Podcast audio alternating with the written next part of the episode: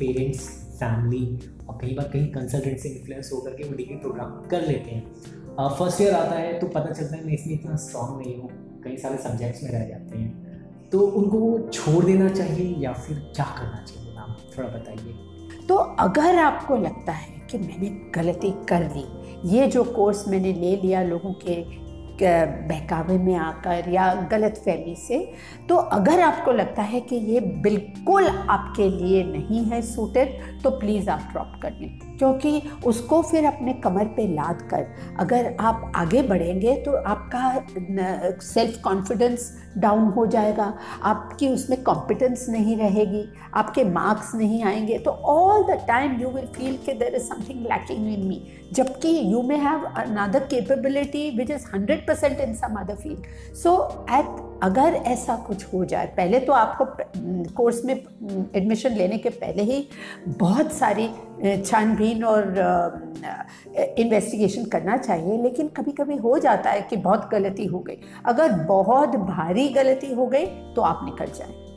You know. लेकिन अगर आपको लगता है कि भाई थोड़ा बहुत इंटरेस्ट है पर ज़्यादा नहीं है, पर मैं उसको चला लूँगा, तो चला लो, क्योंकि देखिए इंटरेस्ट बनाने से बनता है ना। जब आप कोई भी सब्जेक्ट या कोई भी टॉपिक की गहराई में कूदते हो ना, गहराई में, तब उसकी जो रियल मिस्ट्री और रियल एक्साइटमेंट तब निकल के आती है। सुपरफिशियली जब हम कोई सब्जेक्ट को ऑब्जेक्टिव टाइप क्वेश्चंस को टैकल करने के पॉइंट ऑफ व्यू से वगैरह से देखते हैं, तो फिर जब आप हमें सुपरफिशियल समझदारी आ जाती है तो हमें लगता है बस अब तो हम बोर हो गए, हम सब कुछ जानते हैं, इसमें कुछ नहीं है। पर अगर आप उसकी गहराई में एक बार जाने की कोशिश करो, जस्ट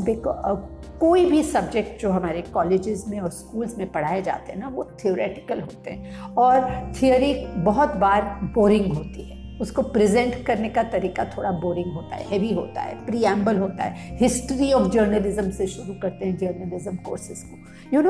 आपको यू आर डाइंग कि मैं कब लेखक बनूं, कब मैं जाके इंटरव्यू करूं, कब मेरा इंटरव्यू आए, कब मैं इन्वेस्टिगेटिव स्टोरी लूं, और यहाँ you are studying the laws of journalism and history of journalism, तो आपको बोरिंग लगेगा। लेकिन कहीं कहीं ये बैकग्राउंड इन्फॉर्मेशन और ये थियोरी ज़रूरी है, क्योंकि ये नहीं होगा तो आपको कॉन्टेक्स्ट नहीं समझ आएगा। तो आप look at the whole picture, just because you are finding पहला सेमेस्टर या पहला term boring, look at the further chapters. Second year के स्टूडेंट्स क्या पढ़ेंगे, थर्ड ईयर के स्टूडेंट्स क्या पढ़ेंगे, उनसे आप बात करो, और फील्ड में कितनी थियोरी यूज़ होती है वो आप डिस्कस करो। और अगर आपको लगता है कि भाई